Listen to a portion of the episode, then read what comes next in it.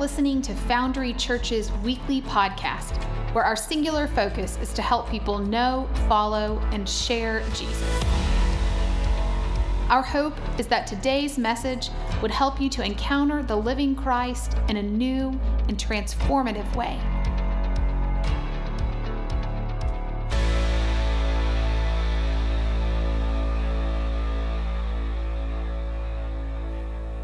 I don't know if you've all ever been in a a place in a situation where you just couldn't stand the smell of something. Um, is that you've been just overwhelmed by what you smelled? Like some people have a high tolerance for stuff they can smell. Some people are, since COVID, can't smell anything still, and it's a blessing. I have an extremely sensitive nose because I smell a lot of weird things. There's even a smell during the week in this place and in my office and in between that I'm like, y'all smell that? Y'all smell that? I go and I put my nose everywhere and no one can figure out what it is. But smells have a powerful effect on the way we're present in our, even in our memories of life. If I talk about a certain thing, a certain house, you'll remember things, you'll remember certain smells. Like going back to your grandmother's house, perhaps you'll have these different smells.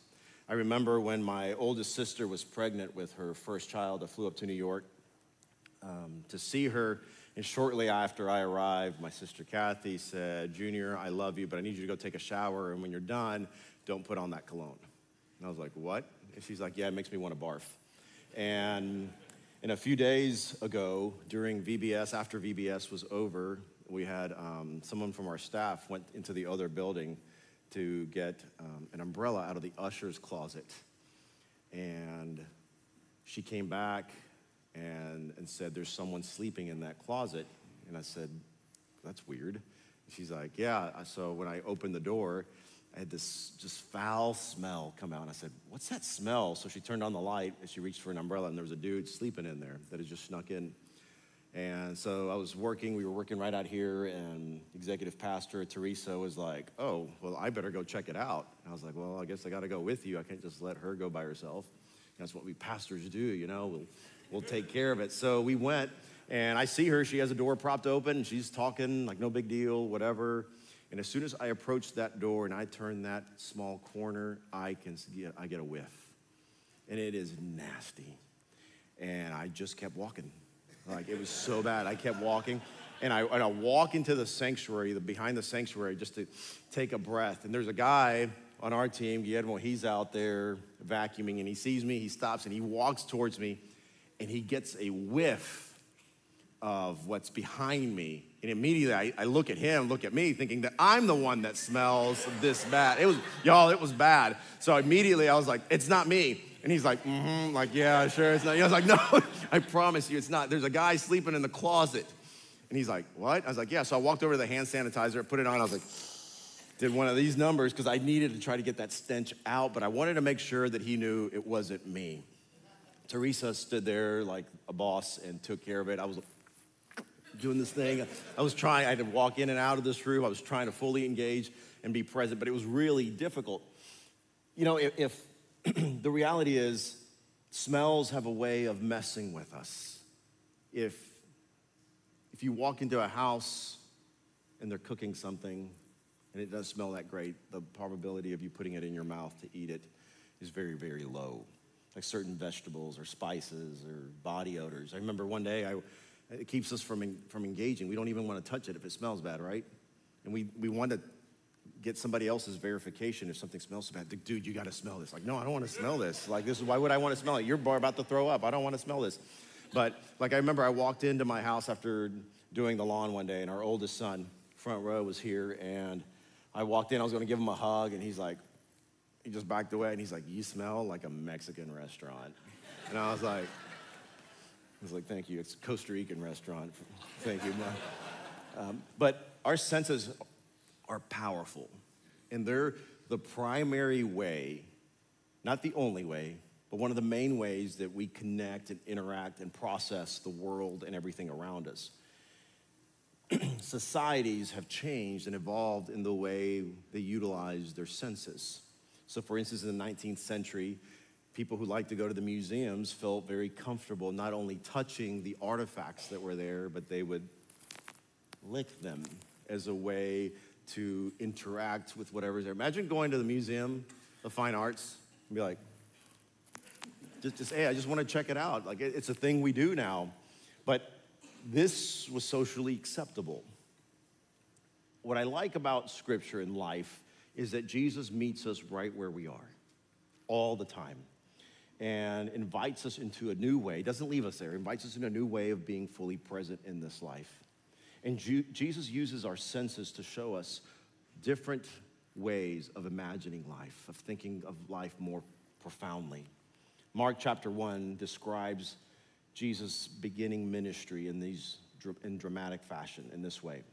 He says, The beginning of the good news about Jesus, the Messiah, the Son of God. And these words, the beginning, are echoes of Genesis chapter 1 in the beginning, God. And in, in, other words, Jesus is doing something big, he's doing something extraordinary, something new. And Mark, also the author, utilizes this language you see all throughout the book of urgency. And we find phrases like immediately or at once, depending on the translation. And it's his high action packed letter giving us overviews of what's happening. So, this first chapter is introducing Jesus right off the bat, skips the birth. It's the Messiah on the scene, ready to roll.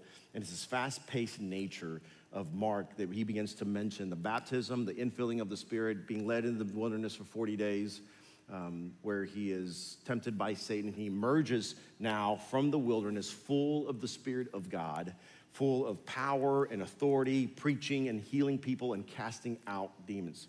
We'll say a word about this. When you read in Scripture the preaching, the proclamation of the gospel, the good news of Jesus Christ, very quickly after or right with it is signs and wonders. They follow healings and deliverances all throughout Scripture. It is very difficult to have a true proclamation of the gospel and not have the other. Many people just want the other but don't want the gospel. And I believe they go hand in hand. One paves the way for the other. Very quickly, Jesus begins to to display his authority over the human heart, over nature, over sin, over illnesses, over afflictions of all kinds. Jesus is making himself known, his rule, his kingdom, his power to all of humanity. In verse 32 of that same chapter, it says, That evening, after sunset, the people brought to Jesus all the sick and demon possessed. The whole town gathered at the door, and Jesus healed many who had various diseases. Now imagine people showing up, the whole town showing up to your door because they have something, you have something they want. Could you give it? And how long could you do this? What I find fascinating in this text that we just read is that it says that Jesus healed many. It doesn't say that he healed all of them. I'm going to just say a side note. I don't know why, on this side of eternity, when we are sick, we don't all receive a cure. So I know it's part of sin and the brokenness and the pattern in which we're in. But yet, all of us will receive healing in the overall, in eternity with Christ, when we're made full and whole in heaven. And during this time in Jesus' day, as they're bringing people to Jesus, all of a sudden, the people who were crippled and bound to their mattresses were standing up and beginning to walk around. Those who were blind were able to see. The deaf are now able to hear. Those who were bound emotionally, physically, are now free. The oppressed were liberated, and the depressed were encouraged. Their countenances began to change all over. And I think just picture this all of this is happening, and that which people came to Jesus for, they're beginning to receive. Imagine the celebration in their heart, the sheer joy, just the sounds of people in gasps in thanksgiving of what is happening to them. No wonder the word got out about Jesus' popularity and what was happening. They were craving what was happening in their lives. Lives were being changed because they had an encounter with Jesus. I believe that it's very difficult, if not nearly impossible, to have a true encounter with Jesus Christ and remain the same. And just be, oh, that was cool, and then walk away and you live life like nothing ever happened. God has a way of connecting with our whole being. Mark chapter 1 continues and says that he, referring to Jesus, drove out many demons, but he would not let the demons speak because they knew who he was. Things were happening in the physical realm, while at the same time, things were happening in the spiritual realm. As you read scripture, Jesus makes no distinction between the two realms, they simply are. Jesus was in the process of revealing who he was to all of humanity, and he understood these demons knew who he was because they knew him. And he said, Hey, listen, I'm revealing myself, and I don't need you demons doing the job for me. I got a way, I got a plan, and you're not a part of it, so get out of here. I, am going to take care of it myself. Now, what's interesting, what's happening here too, is that people are seeking Jesus not because they're wanting a Savior, not because they're wanting a Messiah, because they're wanting something from Him. And you see this, this case is made in Mark and in other parts of the gospel that Jesus was sought after because of what He could bring or give them. They wanted healing, they wanted to see another miracle. Hey, do another trick. Could you walk on water again for like this kind of deal that people are wanting just because it was kind of a freak show. It'd be kind of interesting to see Jesus do some other cool stuff. But these people that we see coming, what I find is that there is still a level of desperation within all of them, and they wanted to see Jesus. See, Jesus gives. He gives freely. Ultimately, he gives of himself. He says, I want you to know me. I want you to follow me with all of your heart, with all that you have. And I'm going to transform you. I'm going to change you. I'm going to make you in a different person. But Lord, I just want healing. You will receive healing, but this is just the beginning. Just the beginning of something new. Some just stop when they receive and go their way. But Jesus wants more. He wants to change our lives from the inside out. And in the measure that you and I are able to yield to the Holy Spirit, He's able to work in and through us. And I wonder are you desperate enough today to do whatever it takes to get before Jesus? You're like, uh, no, I'm pretty good right now. I'm pretty good right now. Like it's bad, but I'm not really that. It's not really that bad. Like what, when does desperation really sink in for you? What will it, what will it take? Because some of us are super comfortable. We want Jesus to show up in our lives, but we don't want Jesus to interrupt our lives. Unless it's not going the way we think it should, and then we'll cry out to Jesus, and then maybe I'll contemplate the idea of God to show up in some fashion so that he can fix this mess so that I can continue to do whatever I want. That's not the scriptures that we read. Jesus seems to show up unexpectedly and invite us into a different way of being present. But yet, I believe that when we're desperate enough, that we'll find a way to really make ourselves available to God. Because we've tried everything else and there's nothing, there's no other remedy, there's no other solution, there's no other way to move forward. That will lead us to a place of desperation. God will use all of that to say, then maybe now you will listen. Then maybe now you will follow. See, desperation has a way of driving us to do what seems unreasonable and logical and perhaps even risky. And in our culture, we tend to be risk averse. We want certainty on so many things that we can't get certainty, but we want it. We'll even, we won't even go to a restaurant unless it has a four star rating or above from strangers. That's the certainty we get. And we get there and it wasn't what we expected. And we're like, oh, yeah, well, I want to Yelp their rear ends back. And like, we get in there because somehow we, want, we didn't get what we wanted. Life is very different. Desperation will lead us to cry out in a way we've never cried out before. If and when you are desperate enough, you will cry out to Jesus. He will be right there. He is right there, right now. He is right here. But many of us, like, no, I'm good. I got things pretty under, well under control right now. See, until that day comes, you will continue to rely on your strength, on your ability, on your resources, on your network, on your strength, on your, on your way of doing things like you always have. But in the story, we encounter something different.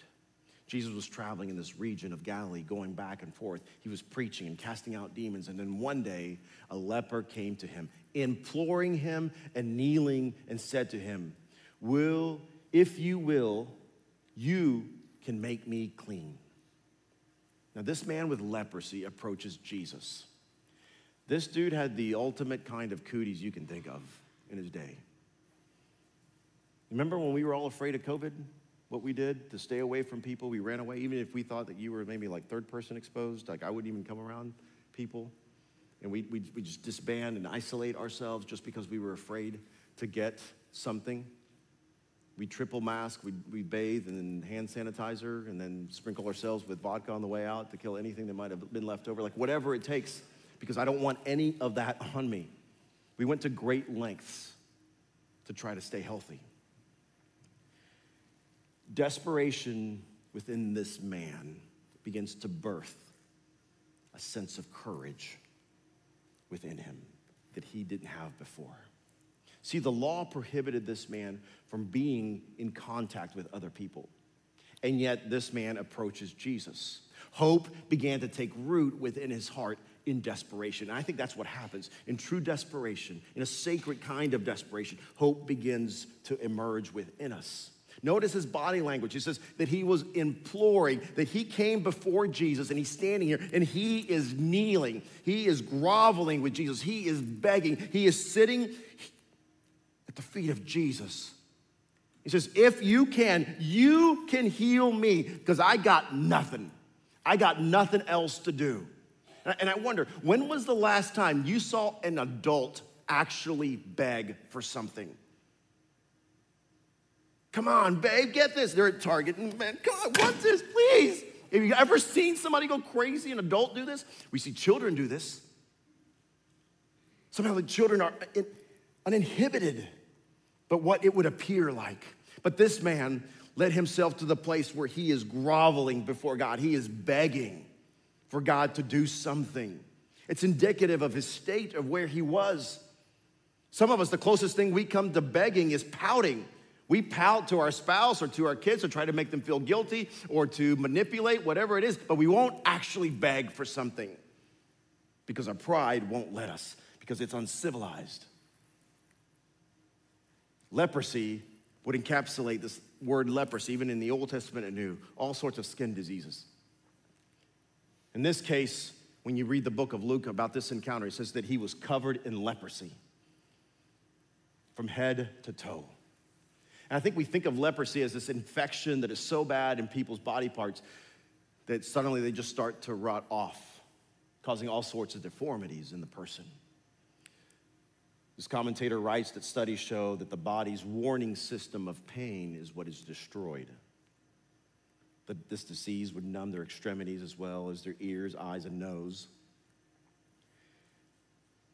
And the devastation that follows would happen in such normal, everyday incidents. They would drop a potato near the fire, they reach for the potato, didn't realize how hot because they can't feel it, and suddenly they have a burn. They needed water, they got boiling hot water, put it on their face, and now things begin to happen. They grab the tool, it's too hard, and all of a sudden they go stump like, and they're stuck. In third world countries, this commentator writes, vermin sometimes would chew on sleeping lepers. Thus, Dr. Brand, after performing corrective surgery on a leper, would send a cat home with him as a normal post operative procedure. Dr. Brand calls this disease a painless hell. This is what this man was ha- dealing with. The way the language that is used here indicates to us that he's been suffering with this for many years.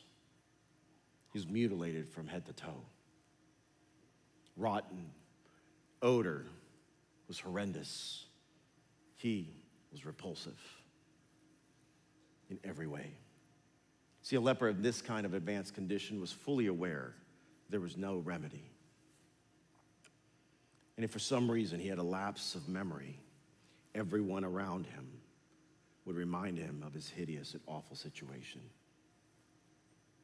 The rules stated for the lepers back in Leviticus chapter 13 says anyone with such a defiling disease must wear torn clothes, let their hair be unkept, cover the lower part of their face, and then they have to walk around and cry out, unclean, unclean, coming through. And as long as they have this disease, they remain unclean. They must live alone They must live outside the camp. Think about this guy's humiliation, embarrassment, and isolation.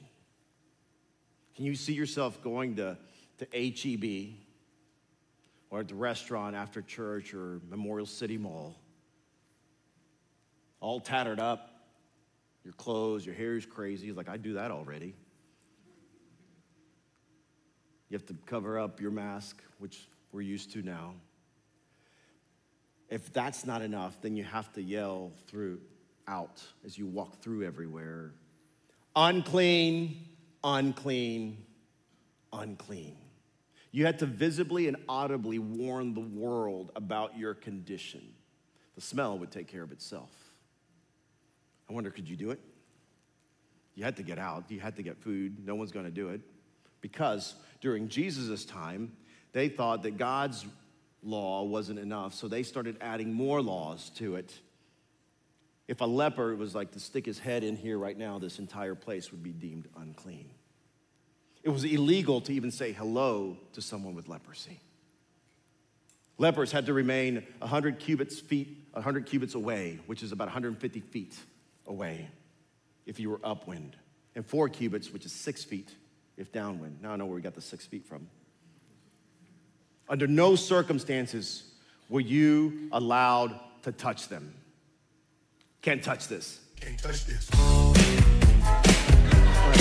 Time. No. Here's the thing. Everywhere he went, this song played. Everywhere he went, you can't touch this. You can't look that way. You can't even get near that person because then you would be unclean. So it was socially acceptable to push him away.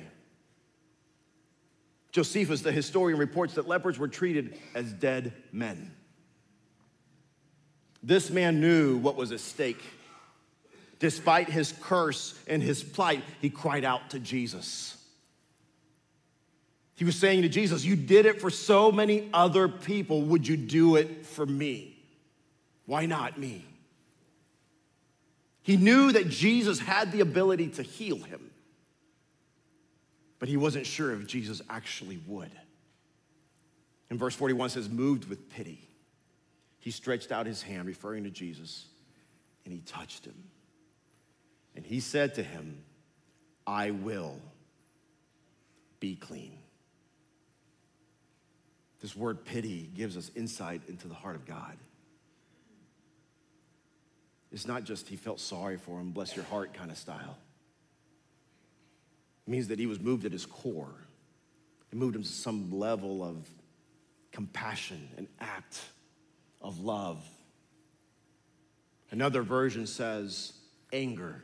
This whole idea of righteous indignation, almost, a, and you see that before where he was driving out demons. It's a harsh word that is being used. I believe that Jesus is ticked off at the evil and the, and the sin and everything that's been hampered because of that as a result. But Jesus is moved and Jesus takes action. Jesus bucked the boundaries of his day in order to reveal himself, the, his power, his love, his plan, his authority, everything. And Jesus did the unthinkable. He had a conversation with the man. I wonder what it was, how that happened, because it's, scripture is telling us that Jesus is surrounded, bombarded with people. There's multitudes. And all of a sudden, somebody's coming in from the back. The song is playing, You Can't Touch This, and he's yelling, Unclean, unclean coming through. Unclean, unclean. And people, I imagine, are creating space for him to come all the way to Jesus. And Jesus doesn't run. Jesus doesn't say, hey, stay six feet away, 150 feet away. He doesn't do this. He lets him come all the way to him. And he has this encounter, he has a conversation. And then Jesus touches the untouchable. Jesus touches this grody, old, dried up, highly infected person in his wounds. That touch represented so much. It was acceptance, it was love, it was restitution, it was forgiveness. Ultimately, it was healing. It was also the forgiveness of sins. In just that touch. There's this beautiful image now of this desperate leper laying at the feet of Jesus, and Jesus bending down and touching him. The intentionality of Jesus' touch is tangible in more than one way. Notice his power, his authority now over disease. When we are given power and authority in Matthew chapter 28 to go into all this world and preach, we're also given the same power to begin to pray healing over one another and to usher healing into this world and deliverance. In the word that Jesus uses, he says, I will. Nothing particular, special, particularly special about this leper. It's Jesus saying, I will. I'm the one that does this. And immediately the leprosy left him. That word immediately shows up again. And he was made clean. On the spot, leprosy leaves his body. I have no idea if he was missing chunks of an ear or a nose or what, but all of a sudden, baby smooth skin, cleansed on the spot. The implications are vast now. The curse has been lifted. He's no longer in isolation. Who knows when was the last time he actually received affection from anyone except for Jesus in that moment? And now he can receive an embrace from his family, from his loved ones. No longer is this song playing in the background. You can't touch this. He doesn't have to yell, I'm unclean, I'm clean. Yes, he has to go to the priest and present himself so he can say, Yes, you're clean. That's an official formality at that point. But he could re enter society, he could contribute in a new way, he can get a job. He doesn't have to go around begging. All because Jesus touched him. And it wasn't just this simple, like, boop, touch. It was an embrace. It was deliberate. It was firm. It was purposeful. You know, we could stop there and like, man, that was a cool story. And let's pray, and we could leave, maybe somewhat on time for the first time ever. But there's more to this story. See, we could read the story at face value and, and skip over the undertones of the story that speak to and shape our souls. See, Jesus would always take the visible to teach us something invisible. And he would take our empirical senses and start at that point. He says, I want to show you something invisible. I want to invite you to think deeper about yourself, about this world, about me. So the stories about the blind, the cripple, the leper, the unclean, they're all mirrors to our human spirituality, the condition of all of us. See, Jesus crossed and broke just about every ceremonial and cultural norm to bring healing and freedom to us. Ultimately, he defeated death and sin and everything that was tainted by sin so that we can be in full relationship with him. See, spiritually, I was the guy in the closet sleeping. It was my stench that filled the room. I didn't have a way of getting the stench off of me. It's so, it's so easy in our lives to think, those people. Oh, yeah, them definitely. But I'm okay here. I don't stink. Nothing about me stinks. Not even when I go to the bathroom, nothing stinks. That's how good it is. Actually, I go around saying clean, very clean. And I want people to see this. This is what I do. And I think our wealth, our comfort, our conveniences mask that because I got this. Remember, Jesus came for the sick.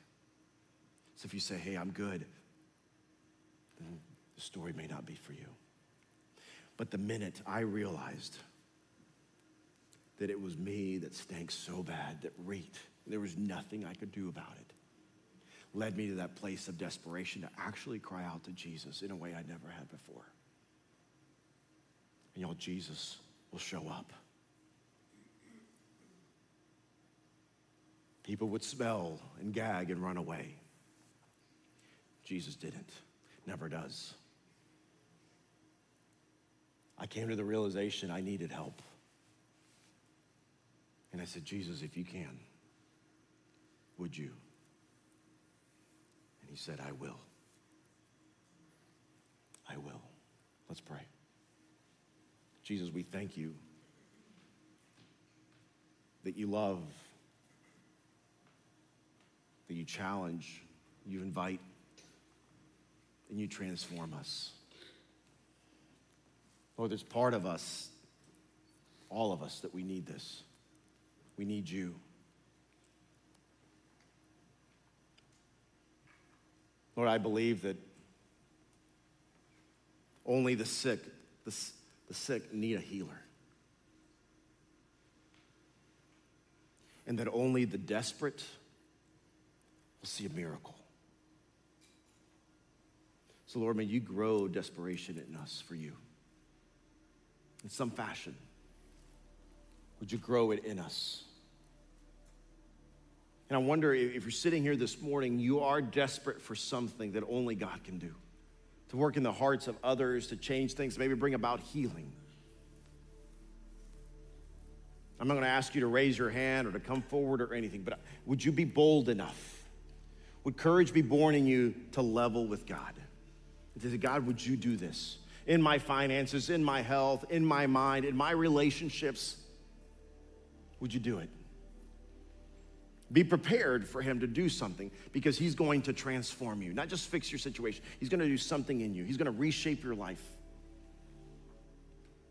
And if you're sitting here this morning and you know that the healer has reached down and touched you, and he's working on you, thank him. Well, I pray individually and, and also corporately that in some fashion you would prepare us to go outside of our camp and touch the untouchables. It may be different for some of us because of our experiences and our backgrounds. But give us compassion, give us pity, as the word says, a righteous indignation towards the sin in this world, and to begin to see people as people the way you viewed us, and you've come for us, to us. Some of you have been touched by the Master and you're clean, but you're still ridden with guilt and shame, and you're still saying to yourself, unclean, unclean. I pray for freedom from that lie in Jesus' name. We have a sense of his presence and his love in you this morning. So thank you for going in great lengths to coming to us and reaching down and touching us in our time of need. In your name we pray and ask all of this.